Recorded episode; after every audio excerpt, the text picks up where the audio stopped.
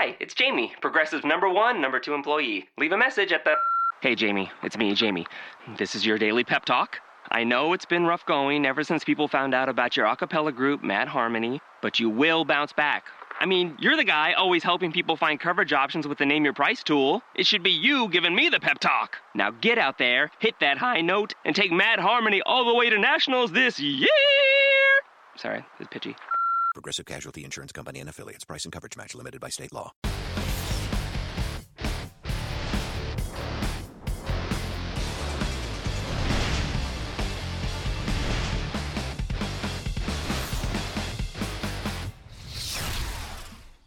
Hey, everybody, what is going on? Welcome to the RotoGrinders Pick Six. That's right. I'm here. I'm Eric Crain, and I'm joined with by two of the best in the entire industry. We got Rich Hribar and Evan Silva. Now we're doing things a little bit differently today. Earlier today, Rich and I we did a uh, we did a play draft. And we've been talking about a lot of best ball strategies, so we said, well, let's go ahead and do one ourselves. Rich, it was kind of a good time, wasn't it? It, it was a good time. I mean, uh, I don't really wear drafts uh, on my face too often, but this one, man, was rough. I put on a pretty good display on what not to do at the turn, so we could talk about that uh, as we as we delve into this a little deeper. But it was a good time, and we you filled that thing up in probably thirty seconds.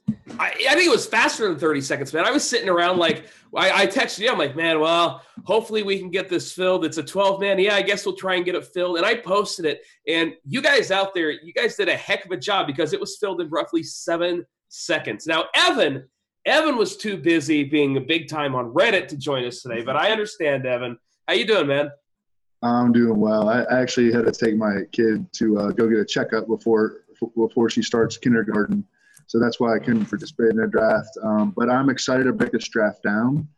And um, I think that you guys are both pretty excited about your teams, uh, you know, except for Reebs. You already said that his team is pretty bad. Yeah, Reebs. So, Reebs says his team's well, it's uh, it's not good. Now, Reebs, you and I had an issue because you kept I, you kept taking my players, and I was not very happy about that. Now you sound like you're not even you don't even want your team. So my players are in your team, and they're feeling a little bit hurt because you don't even want them this this I, I feel like there are some children out there with the same issue, but I'm I'm awfully upset right now. Yeah, that, that, that, happens. I mean, you you were going back and forth, but you got me back on a few snipes because you were pick a ten, I was pick twelve, right? Yeah. Uh, you got me back a couple times to the middle, uh, you know, towards that middle later portion of the draft that really kind of threw off what I wanted to do um, and forced me into a really dark place at the onesie positions. a really dark place. I like hearing that. yes. Well, let's go ahead. I'm gonna we got we're gonna throw some graphics up on the on the screen right now. But the participants were having the first over overall pick was M Bellman seven nine six seven. Then we had Matt Man ninety one. Pat Thorman was in there. Gutsab was in there.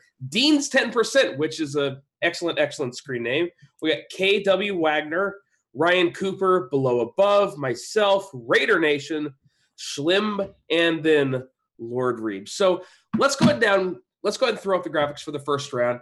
Reebs, it went pretty uh pretty chalky here in the first round, didn't it?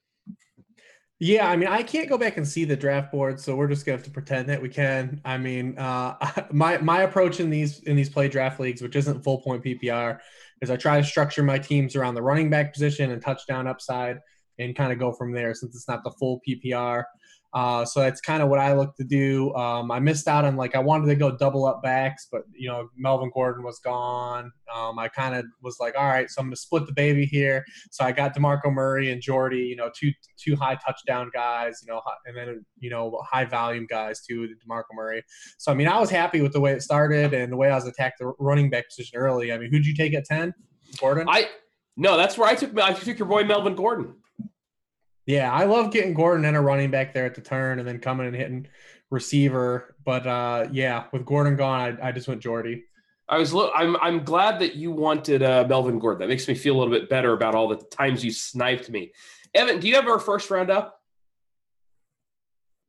or do you even have a microphone? Oh, I see the little microphone. You got it. There. There we go. got me. Got me. Um, yeah, yeah, I can see the first round. I would say that the most surprising pick would probably be Devonta Freeman at 1.08.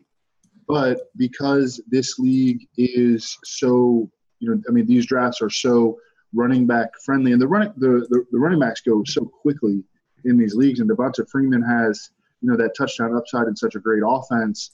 I don't think it's a bad pick. I think it's a little surprising that he went ahead of Melvin Gordon, um, but Falcons have a better schedule this year uh, than the Chargers. Devonta Freeman has done it for multiple years. Melvin Gordon has only been you know good in fantasy for one year, and I mean I think that you know as there were some inefficiencies to his game even last year. Um, so I don't think it's a dumb pick. Um, I, I, will be interested to see, you know, what, what, do you guys think of locking up that backfield, coming back and taking Tevin Freeman, Tevin Coleman in like the fifth round? You know, is that a strategy that you guys would be willing to take in a league like this? Yeah, I have no problem with that, just because you know, you know, the Falcons, they're going to run so many plays, and we know Coleman and we know Freeman are both going to be involved. And if one of them gets hurt, I mean, that other one just turns into a bell cow, right, Reebs? Yeah, my only problem is the the draft capital that's required when we're talking about running back stacks. You know, we're talking about either the Tampa Bay guys or you know the the Saints ones we talk about frequently. Like those are guys you can get you know fifth round plus both guys. Here you're talking fifth round and above for both guys. So you're using two top picks, you know, to lock up, you know, one one position essentially, which makes it a lot harder to do. So I mean, Coleman's a guy I just frequently don't have in my rosters just based on where I value him and where he goes in drafts. Okay, so anybody else in the first round that surprised you, Reebs? Um, no, it was pretty much just as as first rounds go. All right. Well, let's go ahead and talk about our second round. And Reebs, you said you had the turn. You had the 12th pick. That means you had the first pick in the uh, second round. And you went with Jordy Nelson with that pick. Is that somebody you were targeting, or was that just kind of who fell to you in that spot? Yeah, so I mean, it was kind of I, I like to go RBRB there a lot at the turn. That time I looked at you know the receivers that were probably going to be back there. You know when it comes back to three four. Uh, so I wanted to just take a high, you know, high upside guy of touchdowns. And I mean, who, who has more touchdown upside to wide receiver position than Jordy Nelson? I also like Jordy Nelson's draft spot a lot this year because even at age 32, like he's we know what we're getting from Jordy Nelson, and all the players surrounding his ADP are all guys with very limited bodies of work. Uh, so I mean, I feel like he's one of the safest picks in like his group of like six to eight players that he goes in and drafts. Um, I, you know what you're going to get. There's going to be a little bit of touchdown regression there too, but I mean, Aaron Rodgers uh, is is is going to stave a good amount of that off. So I mean, I like his draft slot and drafts period this year. Well, you mentioned limited bodies of work. Um, I want to talk about limited bodies because I was sitting there with the fourth pick in this round, and Rob Gronkowski was sitting there staring at me, Evan.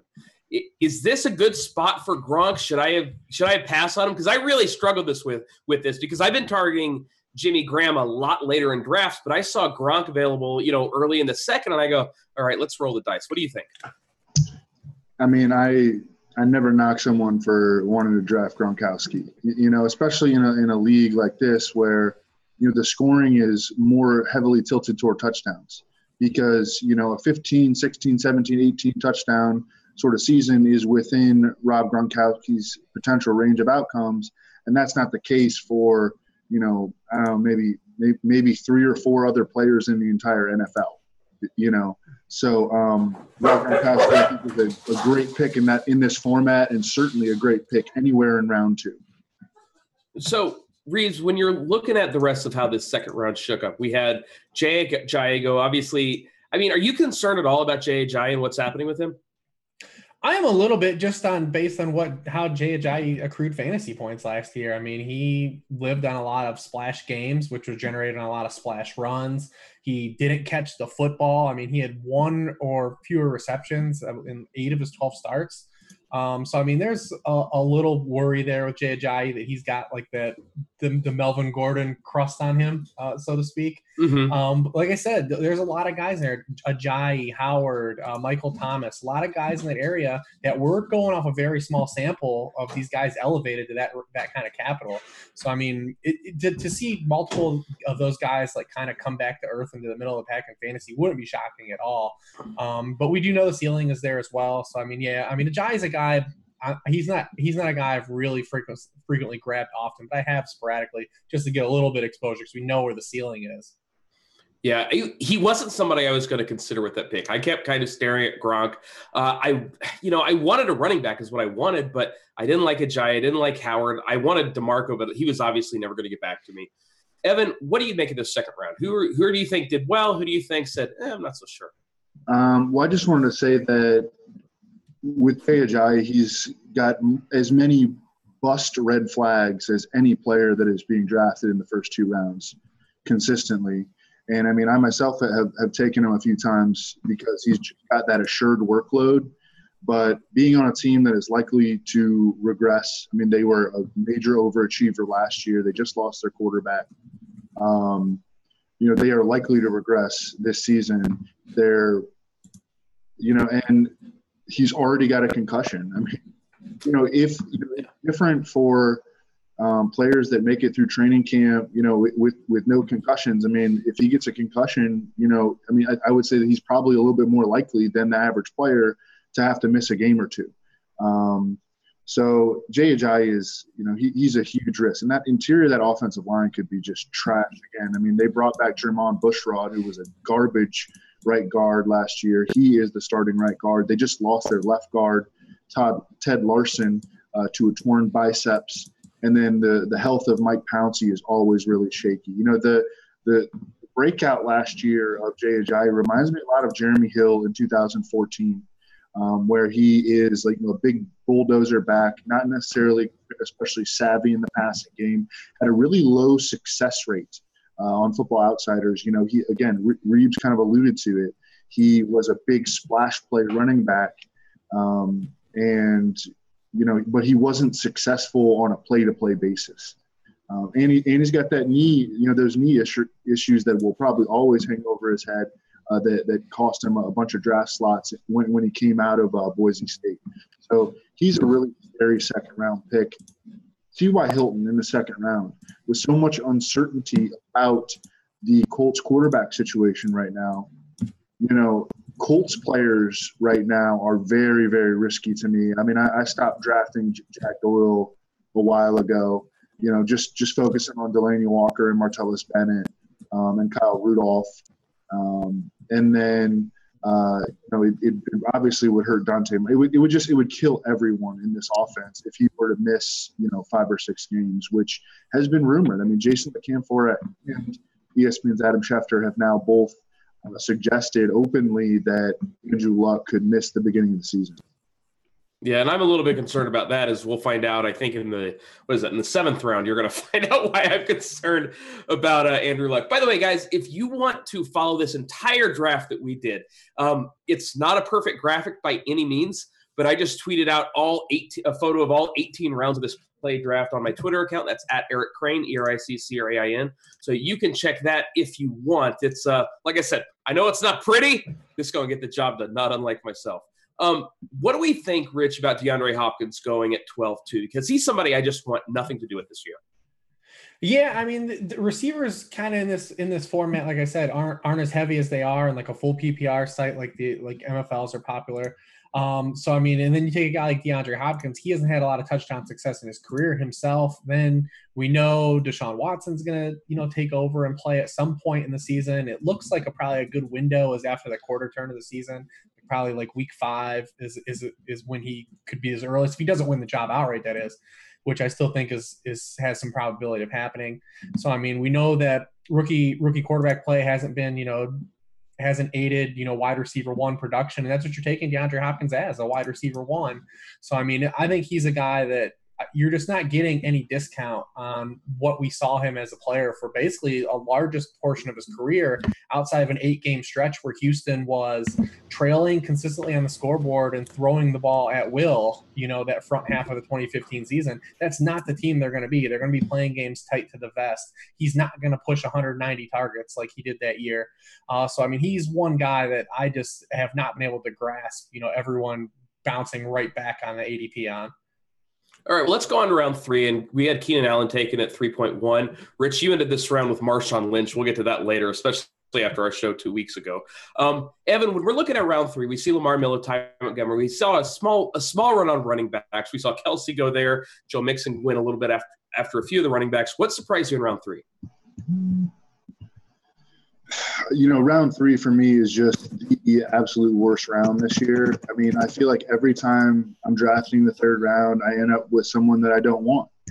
and um, mm-hmm. you know it's it's Joe Mixon, who I don't feel great about his floor or his. Well, I, I, I feel good about his ceiling, but his ceiling could easily be capped. You know, getting getting hit both ways by Jeremy Hill at the goal line and Giovani Bernard in the passing game. Lamar Miller is, you know, he's he's he's tough to pull the trigger on this year. Um, you know, even though I mean, I think his his lead back role is safe, but he's another guy who could get hit at the goal line by D'Onta Foreman. D'Onta Foreman, by the way, is one of the guys I'm excited to watch tomorrow night uh, in uh, in preseason action. Um, you know, I and I know Reebs is, is uh, Reebs has identified Travis Kelce as a guy who's been severely overdrafted, but because of how bad this third round is, and because Kelce does have a great floor and you know a, a, a ceiling that he could attain if he just gets you know some, some solid touchdown luck. I mean, you know, I, I, think that Travis Kelce is a guy that I've been looking at a lot in the round, even though I, I think Reebs thinks it's a reach. Uh, speaking of reach, Reebs, at the end of the round, Marshawn. Now, I I didn't think any of us wanted any shares of Marshawn, so I was a little bit surprised to see you take him. I've talked about it on this podcast several times that I'm going to get all of my Marshawn exposure in these best ball leagues, man, this year. For the range of out his his range of outcomes is so wild. He could easily score a dozen touchdowns though, and I don't want to be shut out of that. Like, there's no way I'm going to in a weekly league pay the cost for him. But in these best ball leagues where I can build insulation around my roster, I mean, and especially in a format like this, which is touchdown driven. I mean, I've I've said multiple times in the show, like he's a guy. This is where I'm getting my Marshawn exposure, man. That three four turn uh, in these leagues. You know, I'm gonna. These are the leagues I'm hoping he scores a dozen touchdowns in. Uh, they ain't gonna be on my redraft teams. I do think um, that a guy like Kelce is fine in a best ball league. Like I said, you you have more insulation and Gronk too in the second. Whereas in a regular weekly redraft league, there's a lot more opportunity cost, uh, you know, involved where you can't you can't properly like back up your team here. Uh, I do like I like the three seven that, that Dez Bryant pick, man. Um, I there's a lot of things reasons to be cautious on Dez this year, but at three seven in a best ball league where you don't even have to worry about starting him, like he's still going to push double digit touchdowns. He's going to find a way to get the double digit touchdowns because that's the player he is and to not have to ride out those weeks like the opening month when he starts with Denver, you know, Patrick Peterson and the Giants, a team he only got two passes on in two games. Um, and you know, you're not forced to just ride those weeks. Um, I, I, I, love that at three seven, especially after all the receivers we talked about that went that don't have a touchdown upside of as a guy like Dez Bryant. So I mean, I like that pick a lot there. Um, I thought that was a really good pick. Um, but yeah, the third round, I'm with Evan, man. It's not often I feel really great about a player I get there. All right. I, I tanked hard on Demaryius versus Terrell Pryor. I took Demaryius. Yes or no? Did I make the right pick, Evan? I mean, that's a floor versus, you know, top five ceiling. I mean, Demaryius doesn't have top five ceiling anymore, I don't think, without Peyton Manning. You know, but Terrell Pryor does have that. Okay. So. Duh! Duh! Sometimes, sometimes Terrell Pryor will fall to the fourth round. Mm-hmm. Oh, wow. I would have definitely taken him in the fourth round. So nice segue. Let's go to the fourth round because – that's where I jumped the gun on Mike Gillislee. Reebs got Carlos Hyde. Reebs, we've had a lot of Carlos Hyde love uh, around the industry lately, haven't we? I mean, it's kind of gone back and forth. I mean, it's one of those things where there was reason, there was a lot of reason to believe a lot of the smoke, and there still is. I mean, he's a guy in expiring contract year on a team of a, you know, a new regime has come in that didn't draft him. Uh, he's a limited back. They're not going to be good. Uh, there's a lot of reason. I just think that it's a situation where talent is probably bearing out with once these guys really wear pads. I mean, uh, Joe Williams seems to be struggling. I mean, Tim Hightower is is still Tim Hightower. I mean, there's just it's going to be Carlos Hyde as the, probably the feature back for as long as the that he can stay upright, which is questionable as well. Like I said, I mean, I, I was just trying to attack you know lead backs in here that were power backs. So I mean, he fit what I was trying to build. I love the the Gillislee pick and reaching on him here. Like I said, you can you can take gambles in these best ball leagues and play for ceilings, uh, especially since you followed it mm-hmm. after taking Demaryius. You know, so you took a floor play, uh, then you kind of got your hair wet, you know, a little bit. So I mean, I'm fine with like I'm fine with reaching for your players, especially when you're close to the turn. You were going to get Gillislee there at the back of the fifth. Oh yeah, for sure. And that's kind of where I was like, well, if I want him, I got to get him here. And plus, Evan, one of the reasons I took Gillislee where I did was I felt like the drop off between Gillislee and Spencer Ware, between Gillislee and you know like Dalvin Cook, I felt like it was pretty strong. What do you think of this round, Evan?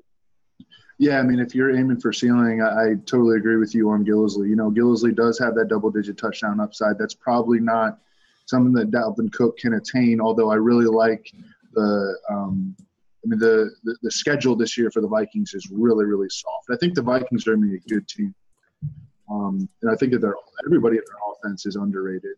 Um, and I, I do like Dalvin Cook as a pick, but you know, he just does not have that that TD ceiling that that Mike Gillislee brings to the table. Um, did you come back and get Burkhead or uh, any Dion Lewis later? Or? No, no, I didn't. I took DeAngelo Williams later. Okay. Oops.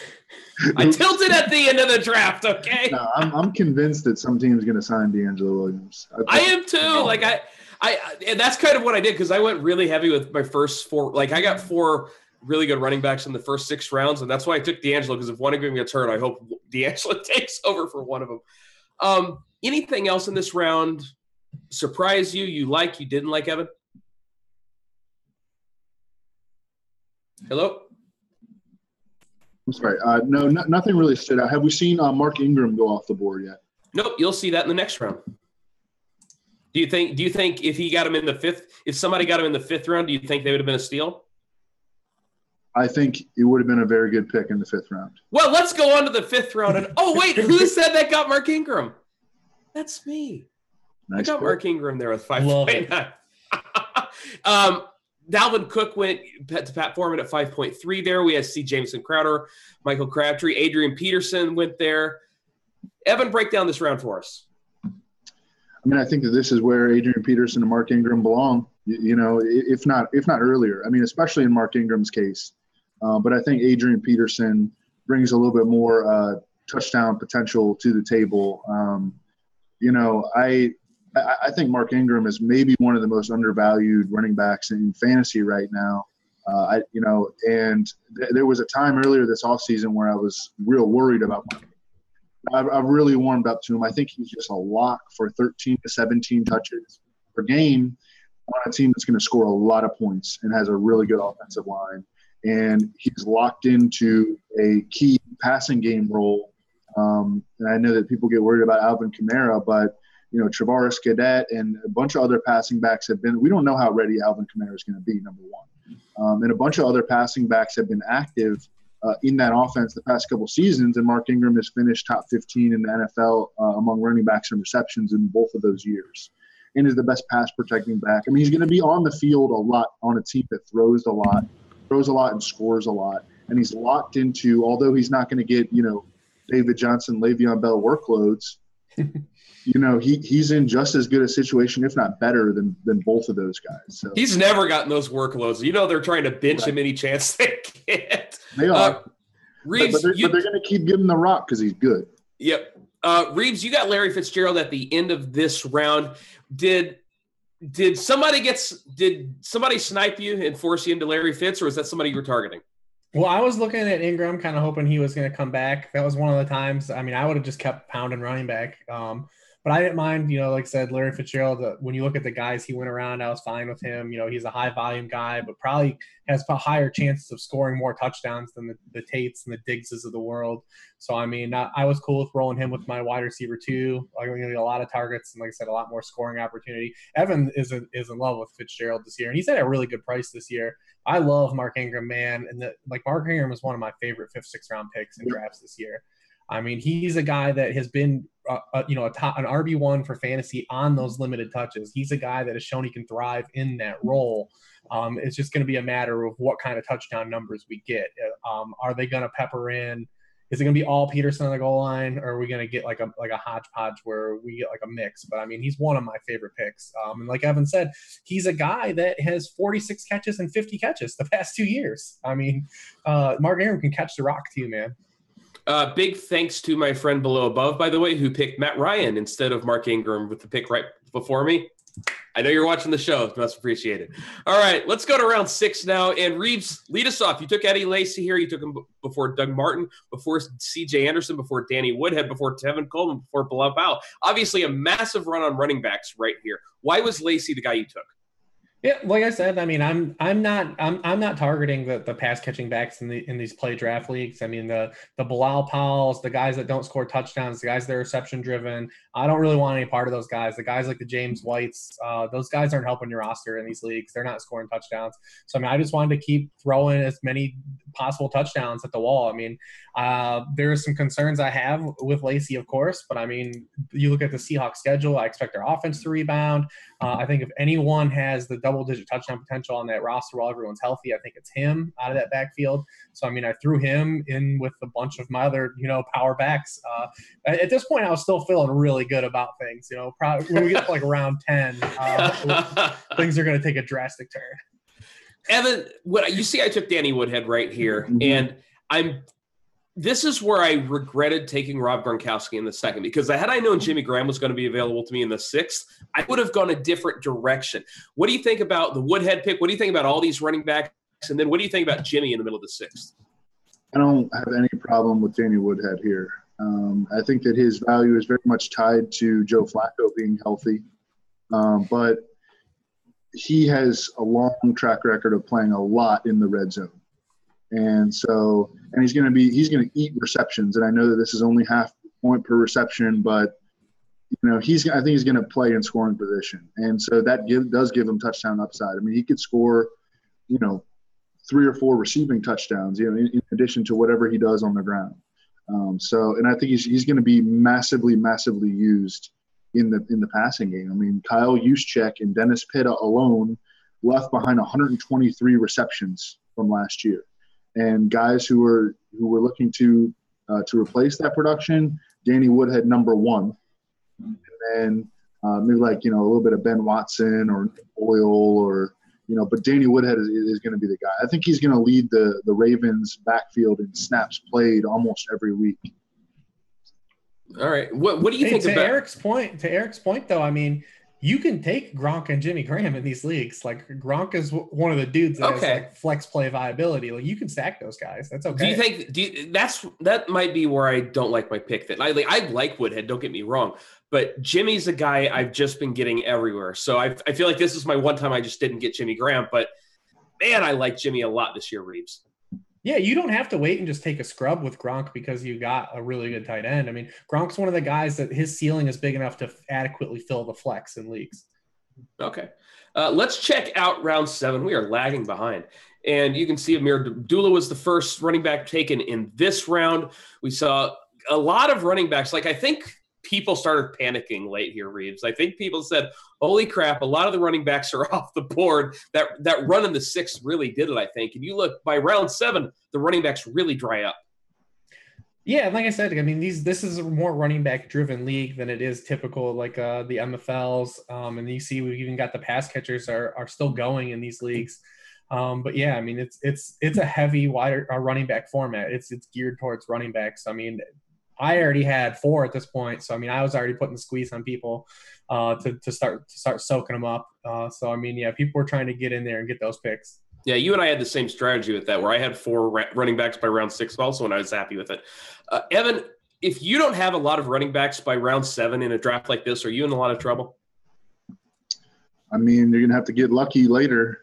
You know, you're, you're gonna have to fill. You're gonna have to hit on like a Darren McFadden later. You know, uh, grab Jacquizz Rodgers and hope that he, you know, somehow keeps the, the starting job all year for the Saints. You know, maybe grab like Terrence West, with LeGarrette Blunt. Of course, LeGarrette Blunt here goes in the seventh round. I would not be comfortable taking LeGarrette Blunt. I don't think in the seventh round.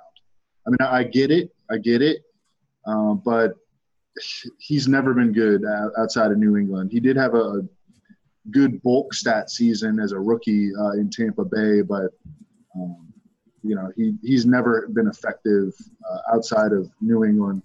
Um, I, the pick that stood out to me here that I liked was Kelvin Benjamin because he is a guy that checks the boxes, having double-digit touchdown potential, uh, and that's a pretty good cost for him. I think seven point oh eight. Uh, I thought that was a, a, good pick. Cam has a lot of positive touchdown regression coming this year. He, he had a, a career low touchdown passing rate last year after having the best passing touchdown rate in the NFL the year prior. You know, regression just smacked him in the mouth. Uh, but B- Benjamin can score a lot of TDs, and I also like Devin Funchess later in drafts like this a lot. I mean, he's a guy who scored a lot of touchdowns on not many receptions, and with Curtis Samuel missing, you know, huge chunks of camp with a hamstring injury, you know, Devin Funchess looks locked into that number two role. I know no one wants to buy into him, but that's the perfect kind of guy to take a shot on mm-hmm. in like the 17th round. Reebs. I took Andrew Luck here. Um, I'm not feeling great about it right now, especially when you guys see who my second quarterback is later on.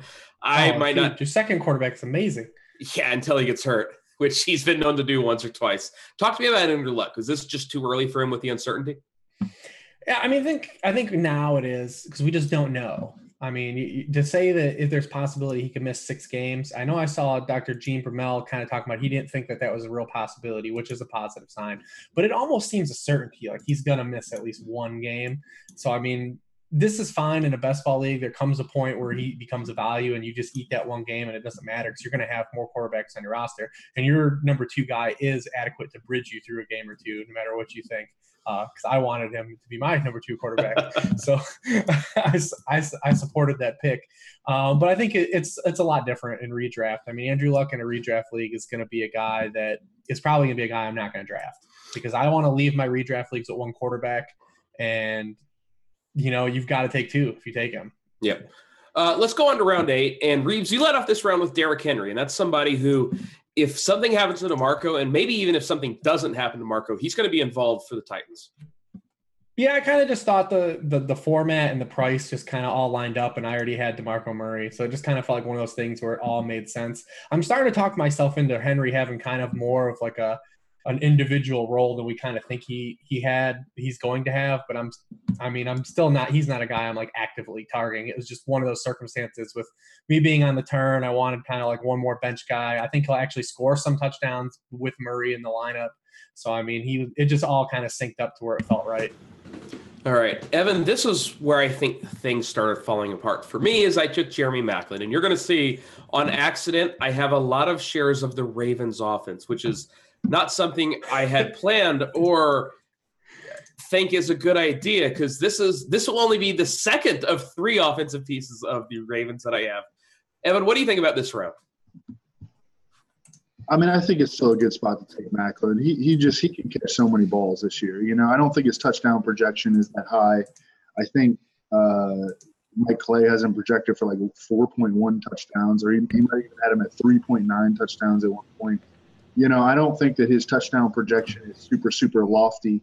Uh, but you know, any dude that, that has the potential to catch like 90 plus passes, you know, that he, he should have a shot at like six or seven, you know, you know, at, at the high end of his outcomes. I mean, I think in the middle of the eighth round, you know, for a guy that is in position to catch, you know, five, six, seven passes every single week with Joe Flacco, you know, I think that I think that he, he makes a lot of sense in the middle of the eighth round. I was surprised to see Ben Roethlisberger this early. You know, that's just. But I mean, I, he does have a big ceiling. I think with with Martavis back, but that's just a little bit too early. I think for a quarterback. You know, with a bad injury history, um, and then I like Eifert a lot. Uh, later in this, uh, you know, Eifert reported to camp healthy. That, that's something that we haven't seen him do time recently, and he has 18 touchdowns over his last 21 games. And that Bengals offense, with all the weapons that they have, they should be able to move the ball on offense and uh, you know get into the red zone, uh, and t- that's where Tyler Eifert dominates. Yeah, I was a little bit. Oh, go ahead, Rich. Oh, I was going to say, so this is where, um, moving off of individual individual players for a second, this is where being on the turn finally caught up to me. Because if you look at the ne- this round and the next round of conjunction, eight tight ends go in between my picks. So if you're on the turn and you don't force, uh, you know, a positional wave, you run the risk of being caught, like in the aftermath of it. And this is what happened to me. Uh, so I mean, you look at the tight ends. This is I missed the tight end wave, uh, you know, over the span, and it's it's important because then you're left chasing, uh, you know, with your onesie positions like I was, and you have to take three tight ends to cover yourself, and it costs you a roster spot at you know running back and receiver. And it actually happened to me at the other onesie spot because I missed the second wave of onesie positions again. So I mean, uh, this is where being on the turn, like I said, you want to you kind of want to dictate the the runs instead of you know getting caught uh, after them. And that's where a mistake was made, you know, by me. Yeah, that's a great part where you just kind of like, is ADP important? Sure, but you also got to make sure you get your guys and get your Mhm. positions that you're going to need if you're on the turn. I Um, mean, I that- melted. I missed that whole. I missed that whole wave of startable tight ends. well, let's go ahead and go to round nine then, and you're going to kind of see what Reebs is talking about because you see he got Derrick Henry there, and then the tight end run came went in the eighth. It was Rudolph, Eifert, Marty Bennett, um, Delanie Walker. Then you see the ninth, Eric Ebron, Jack Doyle, and Zach Ertz went. And Reebs, this is what you're talking about, where you're just saying, "Holy cow! All these tight ends just disappeared." Yeah, so I was sitting there basically just praying that even just like Ertz fell to me. I was looking at Decker too for a guy to combo up, and uh, Decker went right before me as well because, like I said, I wanted to chase the touchdown upside, and uh, Decker and Mariota are gonna make sweet touchdown music, you know. So I was excited there, but then Ertz went off the board, and then uh, you're staring. I'm staring at Coby Fleener being the best tight end available at that point in the ninth round, and My man. I just couldn't I just couldn't pull the trigger, man. And then you know, so then I knew I was locked into just throwing like three crappy tight ends at the board. And but that's what happens when you get on those when you get on the turn. I mean, you have to dictate a little bit and you know, kind of kind of move those guys up up your board a little bit and dictate the position runs. Evan, I mean, do you see what he's saying? Where he's just like, if you don't get your guy, you're just kind of screwed because you're not going to pick for uh, what is it like 22 picks. Yeah, absolutely. I mean, drafting on the turns can be awesome. You know, it, it can be Mhm. awesome. When the dudes that you want fall to you, I mean, you can pluck them back to back every single time. You know, and that's that's sweet. You know, it- like if you're in a draft and you're drafting on one of the ends, and you know people start like taking quarterbacks early, you know that you're going to get massive value coming back to you, and you'll just be able to pluck two of them. You know, every time it comes back to you. But in you know sharper drafts, which this one this one is pretty good, I think. Um, you know, people aren't taking quarterbacks early, so it, it can be very very difficult.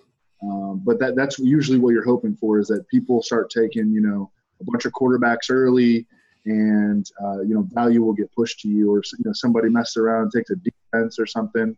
You know, but that that wasn't really happening. In, I mean, even even Ben, who I was complaining about earlier, eighth round pick. You know, it's it's not that it's not that terrible. Yeah, and you see Kenny Brentwood up there. He was somebody I was considering taking with the Maclin pick, and uh, I, as I see now how the draft f- fell, I wish I would have, but as it was, it was Jeremy Maclin. I like Britt there. Now at the end of this round, Reebs, you're sitting there. I, am sure you were tilting, and you're just sitting there Oh, yeah. staring at the thing, and you grab Adam Thielen at the end. If we want to go ahead and go up to round ten, you follow that up on the turn with Ted Ginn. Now I picked Marvin Jones in the ninth round, and I said, all right. I need two wideouts. I'm going to get Marvin Jones.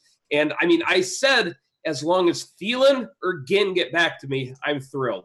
And then here comes Reebs, whoop, whoop, and they're gone. Reebs, you immediately got a Twitter message from me saying, dude, that wasn't cool. Yeah, I was kind of just reeling from what had happened. I mean, like I I felt really good about my team up until up until I missed that like last tight end run. So I mean, I was just kind of trying to fill out the rest of my roster because I knew I was just gonna go go dumpster diving at tight end. I wasn't ready to go in on, on Coby Fleener. So um yeah, so I mean that's kind of where we were. Um and I was just kind of like on tilt there a little bit. Sorry, I was muted there for a second. Evan, when you look at round 10 and you see that he got Thielen again, to me, I sort of see a fall off at wide receiver after those two. What do you think of round 10? Yeah, I love Ginn. Love Ginn so much in, in these best ball drafts, you know, whether it's play draft or, um, you know, MFL 10s, MFL 25s. I, I think it's just an, an all, I think he's a brilliant pick. And no one wants to take him. He's been pretty good the past couple years, and now and that's playing with a super inaccurate quarterback. Uh, and now he's playing with one of the best deep ball passers of all time. Uh, and you know, on a team with uh, Warren Sharp has noted that uh, the the Saints this is the worst defense uh, that that Ginn has ever played. You know, the, the team has the worst Mhm. defense he's ever uh, had, had had to deal with in his entire career. Um, lo- love Ginn. You know, you know, I think that's an awesome thing. And Rich, you kind of see where I fell into the oh crap, now I'm a Ravens fan issue where now I have Mike Wallace. So my team is Danny Woodhead, Jeremy Maclin, Mike Wallace. Reebs, where do you fall into where like I felt like the value was there for Wallace, but I already had two Ravens on accident basically. what do you do in this situation? Do you just pass on the third guy, or do you just bite the bullet and say, "Well, that's the value. I'm just going to take it." Yeah, I mean it's tough because you want to take you want to take players as they become values, like you said. I mean, but then you you know you're owning uh basically the light blue properties on the monopoly board, uh you know th- there with the Raven stack. So I mean it's fine. I mean you're gonna get you know a, a large percentage of what the Ravens are gonna produce, especially in the passing game with with Woodhead you know included there. Basically all of their passing stats. So I mean it's it's fine in context of value, but yeah, it's tough to really really count on those guys to really produce uh, a lot of points. And you can see where we went, and I because I, I tilted and went wide receiver, wide receiver. There's that second run of quarterbacks where eight quarterbacks go between when I pick again, and it all like the dominoes just all they they go down when you miss that first way because then you're stuck going for you know is, something and, else. And and it goes to show you. I mean, listen, man, I've I've done hundreds of drafts this year, and you listen, it have it can turn it can go south on you in a hurry. Evan, what do you like? What do you dislike about this tenth round? Um, I mean, obviously Ted Ginn, you know, uh, Jacquizz Rodgers, I think is, is pretty interesting because you get those those guaranteed three starts. Although his ADP is starting to creep up. I mean, there was a long time where you could get him Yeah. 14th, 15th round, and now he's starting to creep up toward the single digits. Um, you know, Hunter Henry. I mean, I can, you know, I can, I could talk negatively about him, but I think that this is about where he belongs. Uh, you know, middle tenth round. Um, Duke Johnson is a tough sell, I think, in the tenth round because he has no, no, no real touchdown appeal on a bad team. Where you know we're, we're we can't be real confident that he's going to be getting the ball very much this year. You know, as long as Isaiah Crowell is healthy. I mean, I, I love Duke Johnson. You know, I loved him coming out of Mhm. college. I love him as a player. I think he's done well with his opportunities, but you know, just just not really someone that I, I would be looking at in, in the tenth round of a half PPR uh, draft.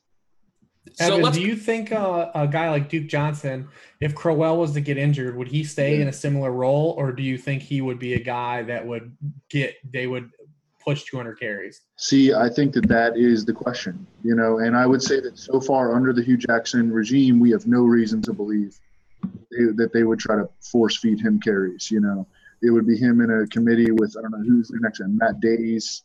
You know, I don't know. They got a bunch of kind of crappy backs on the roster. Maybe they will add another guy, you know, toward final cuts. But I mean, there there there have been no indications that they've used Duke Johnson. I don't think is that kind of a back. Um, I mean, now they're looking at at him as a wide receiver. You know, so that tells you that they're looking at him as like a, a roll pitch sort of back and not as someone that they would feed carries. But you know, again, they don't really have a, a whole lot behind him right now. So I think it's a fair question to ask. All right, let's go on to round 11.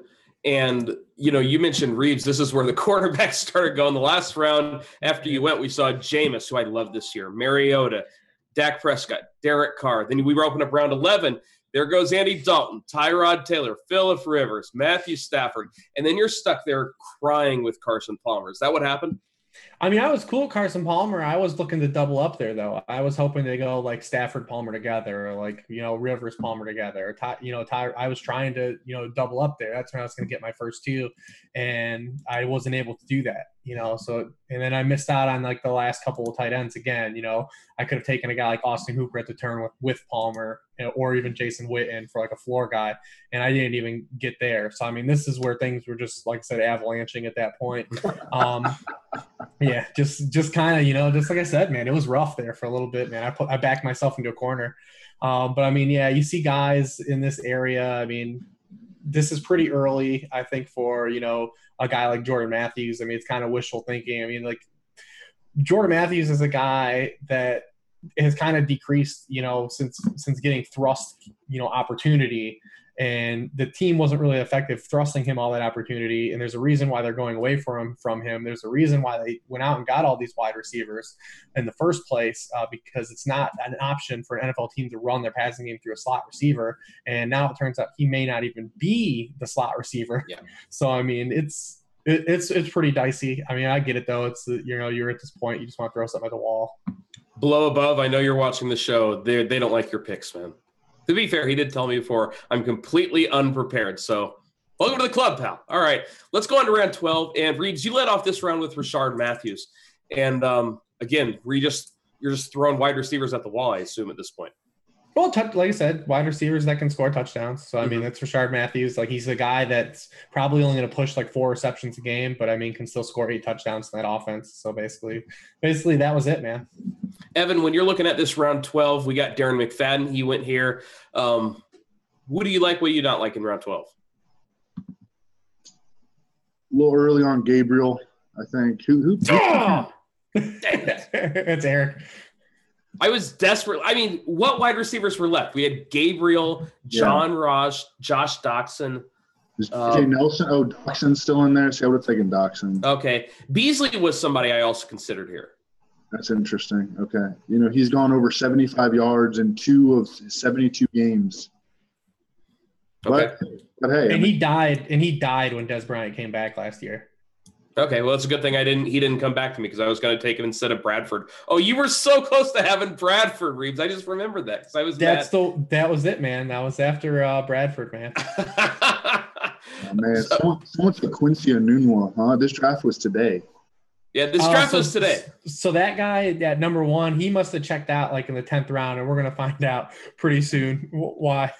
Oh, that's true. He got a Enunwa, but then I think. Oh my God, you're right. Hold on, guys. I'm just going to give you a preview. Yeah. Okay, ready? He got a Enunwa, Jamaal Charles, Will Fuller, Kenneth Dixon, Ryan Tannehill.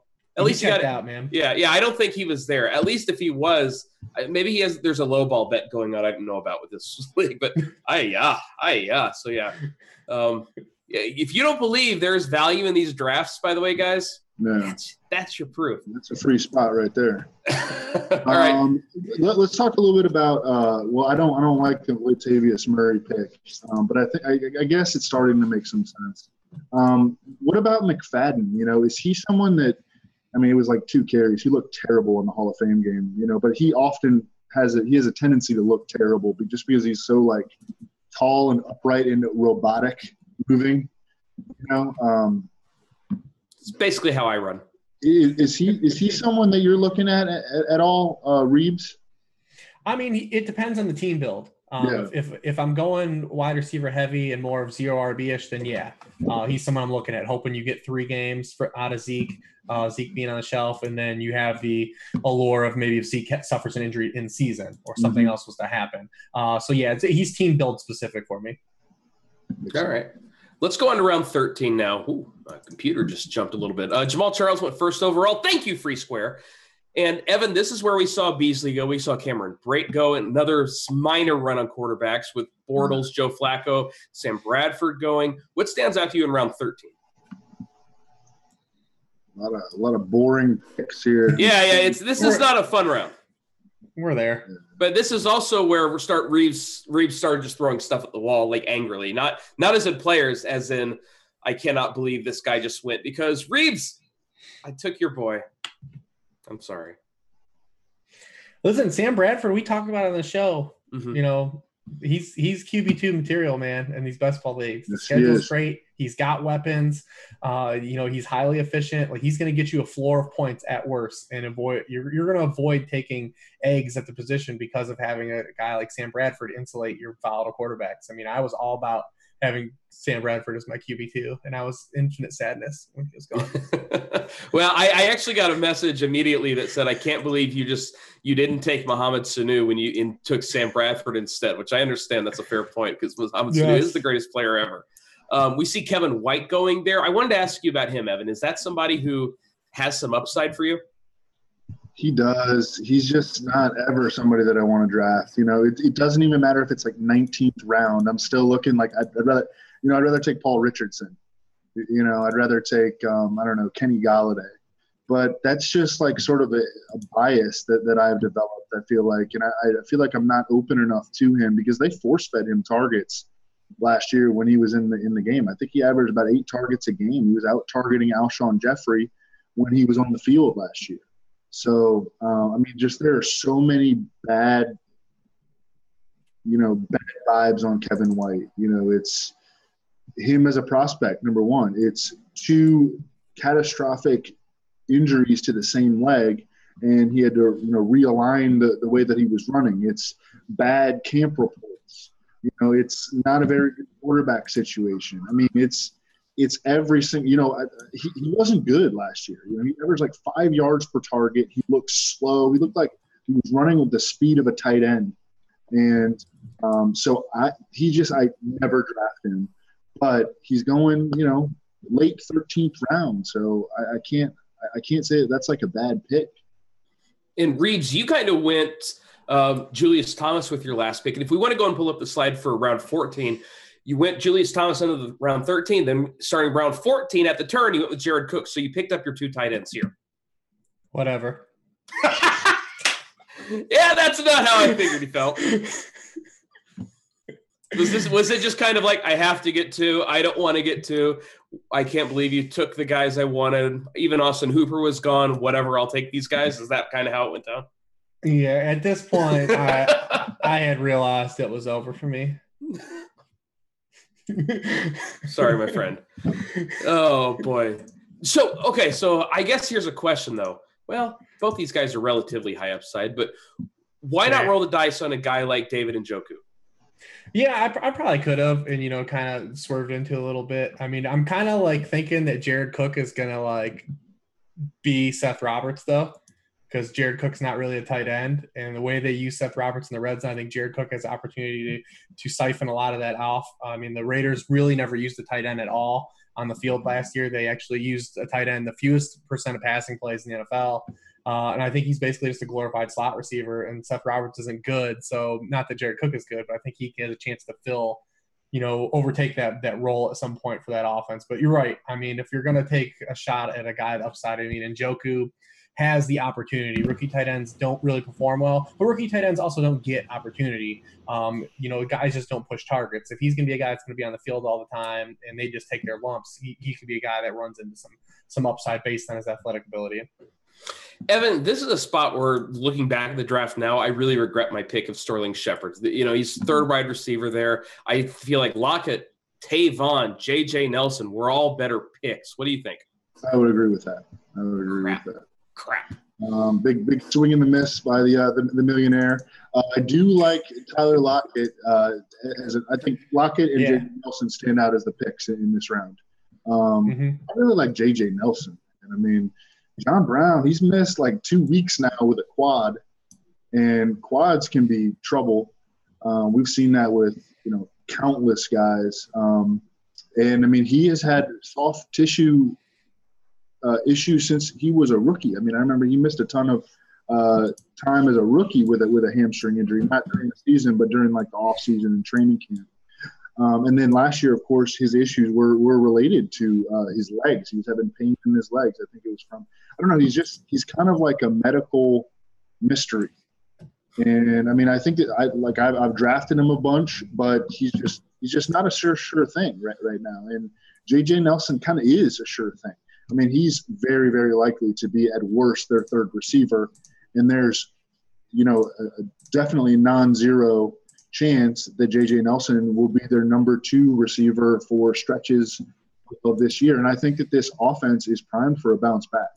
Um, Yeah. I, I, I love this Cardinals schedule so much. I, I love Carson Palmer um, as as a value pick, and I know that Crain was not Crain didn't love it when we, we talked about him. What didn't I, like I am now. I've, I, I've come around. Yeah. didn't like Larry Fitzgerald either. I mean, I think the Cardinals are in a great, great buy spot. Their passing game, particularly J.J. Nelson in, in the teens in terms of round.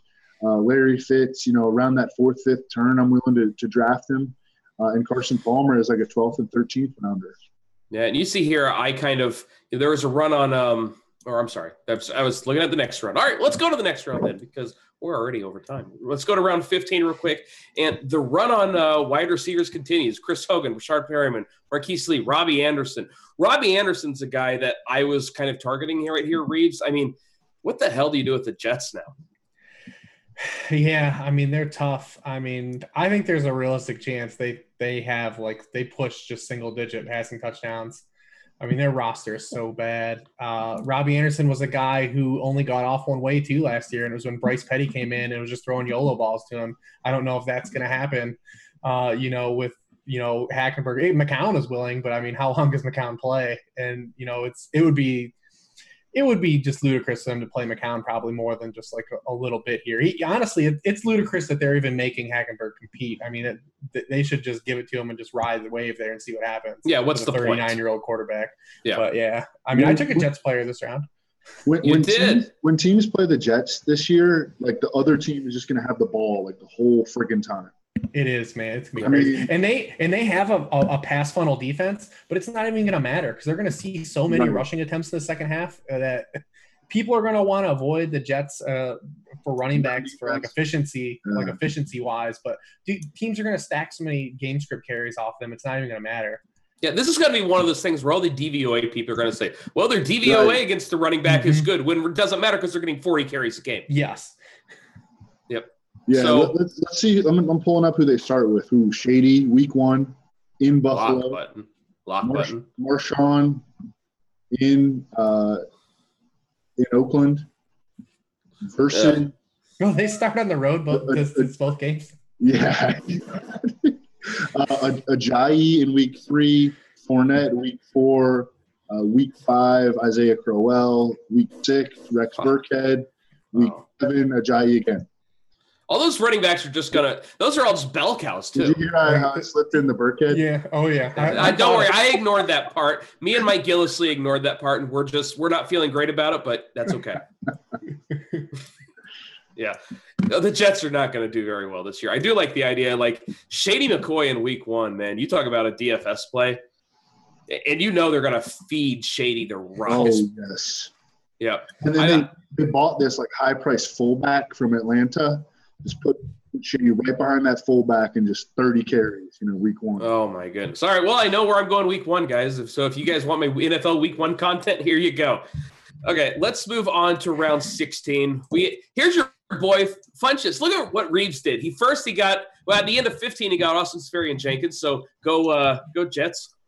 And then he got Devin the fun cheese at the top of the 16 Reebs. Yeah, and I mean, listen, say what you want about ASJ, but he still has as many NFL touchdown catches as Eric Ebron. So I mean, Is that real? that's a fact. It's a bona fide fact. I did not know that. Hey, he So- can play. I mean, he can absolutely play. He, he's, sho- he's shown us that before. It's just, it's all, you know, off field and dedication sort of, sort of thing. no, I'm not even trying to justify that. I just wanted to drop that Ebron blast. oh, I love it. Okay, so you took uh, Devin Funchess here. I was a little bit surprised. Why did you pass on D'Onta Foreman here, Reebs? Because I, I don't need it. I was running back. I was running back tight, man. My running backs are good. I didn't need running backs, and I was still, you know, uh, you know, kind of chasing, you know, pass catchers at that point. I needed more pass catchers and guys that could still theoretically score touchdowns. So that's what I was still looking at. Well, I was pretty disappointed that Foreman got taken ahead of me, and I'm sitting there. eh, Like I said, I was I couldn't decide between Golladay and Paul Richardson. Evan, I almost think the Golladay love has gone a little bit too far. What do you think about those two guys? Yeah, it has. Yeah, I, I agree. Um, you know, that, that actually would make sense as a team that could like trade for Jordan Matthews and he would make sense on the Lions, fielding that, field, field, you know, playing that Bolden role. Um, you know, that, that's just pure speculation, but I mean, I, I wouldn't rule out them bringing in a veteran Okay. To, to, to play receiver. Uh, with D'Onta Foreman, he's a guy that if tomorrow night they give him like nine carries and he rips off like 57 yards and a touchdown, his ADP is going to go from like he doesn't get drafted in, in a lot of drafts. His ADP is going to go to like, I mean, go like eighth, ninth round. You know, Yeah. he just he has a chance to really, really spike it. I think tomorrow night. We'll, we'll see how many carries he gets though. They have, they have a ton of backs in Houston right now, like you know dudes that you've never even heard of. They have like seven running backs on their roster. Um, so I don't even know if he'll get the work, but he he's a guy to watch tomorrow night. I wanted to ask you about one other guy, uh, Gio Bernard. Evan, is he somebody in the 16th? He seems worth a flyer in this round. I don't see why not. You, you know, he, he he definitely makes a lot of sense here. I mean, as long as Gio is is is ready to go, and from all indications, it's that he's ready to go. He's going to have a role. You know, he he Mhm. doesn't have. You know, it's like I don't know. Like, why would you take Duke Johnson in the tenth when you can get Gio in the sixteenth? You Yeah. know, I think it starts to make sense that you're just you're just trying to put like good Mhm. players on your roster. You know, dudes who can catch passes. It's still half point PPR. You know, Gio does not have a big touchdown ceiling, but it's the 16th round, and that's where he belongs, and that's where Shane Vereen I think is a good pick, who also went uh, in this round. All right, let's go to round 17. And I personally kind of loved Ben Watson right here. And Evan Engram, uh, he went a couple picks before from the guy who is no longer there. Because how do you how do you join a league like this and ditch it? Come on. Uh, Rich, break down round 17 for us. A lot of dudes. A lot of dudes. That's I right. will say, I mean, listen, I was I was drafting Marquise Goodwin since the beginning of the of the offseason, and now everyone's starting to come around. Um, not, I mean, there's obviously people are going to draw like the Taylor Gabriel, corollary, um, but Marquise Goodwin was a guy that like Matt Waldman and Sigmund Bloom were really high on coming out of college. Um, I thought he was basically like a niche prospect, and he's kind of proven to be that. But in a league like this, like that niche is is completely fine. He's going to be on the field a lot. Um, in a league like this, I mean, you just try to run into those like four or five touchdowns because they're going to be, you know, 70 yarders. Yeah. Uh, so, I mean, I love throwing him at the end of drafts. I've got a good amount of him already in these leagues. And then, like, my plan, I was, which I was already done, but I was just going to draft both Chiefs guys on the, my way out the door. Uh, Chiefs quarterbacks to be my QB2, just the insulate. And then even Alex Smith went, Mhm. and then Brian Hoyer went. So it was just, it, it was completely fitting to get stuck on Brian Hoyer in the last round of the draft. Oh, it was Reebs. I felt for you, man. I really Yeah. did. Yep. Um, you see, I took Devontae Booker here. Uh, just a guy. Just I don't know. I don't like him. I don't. Whatever. And then let's go ahead and go to round 18, where I took my boy DeAngelo Williams, Ardarius Stewart went there, Nelson Agholor, Brandon Coleman. Evan, what do you think of uh, round 18? By the way, we don't have all the picks because you can't screenshot after that. So whoops. Bunch of bunch of garbage, man. I mean, nothing. not saying anything here. You know? Or Uh, Stewart. I mean, we could tell ourselves a good story about him. I like DeAngelo here. He's got he'll get a couple games. Yeah, th- he needs to get signed. You know, he needs to get on a roster. I, I'm surprised the Steelers haven't brought him back yet, uh, especially after James Conner missed a bunch of time with a shoulder. But hey, maybe they maybe they like their uh, their young dudes better than we think. I mean, I, I think they kind of like Fitzgerald Toussaint. Um, But you don't like Fitz Toussaint Reebs? No, man, he's been there for like four years, and any Yeah. opportunity he's got, he's done, they brought in another guy to like take over, but he still just like hangs on the team. yeah, Like he must just be like a genuinely good dude they like to have around. you you remember He's a- when you He's a remember when Michigan man. Le'Veon and DeAngelo were hurt? I think uh, a couple of playoffs. In the playoffs, Yeah, and Fitzgerald Toussaint went in there. He was just so bad. Like he was. yeah, dude, he Even was awful. Rock was like the, the black hole, he was like a popular uh, DFS playoff. Oh yeah, he was like a Um, lock button for a lot of people. He scored. He had like 20 carries for like 61 yards, but scored a touchdown. Like had like he got a bunny, and like everyone was like so happy. Everybody got there. We got him. All right, guys. I told Uh, you. I told yeah. you. oh God, they're everywhere. The I told you people are everywhere. All right, guys. That's uh that's our show for this week. I actually really like this format. We might have to revisit this here in a couple weeks Mm. before the season. Evan, you can even get in the next Because we got to get Evan in. We Evan missed out. Yeah. We got to get Evan. Yeah. in. I. Yeah, I, I actually really like doing it like this. We might work on some different graphics rather than just uh, my screenshots, but you know what? Whatever, guys. But we got to get out of here. For Rich Hribar, for Evan Silva, I'm Eric Crain. Thanks for so much for joining us on the best, the pick six. That's what it's called. See you later. Bye.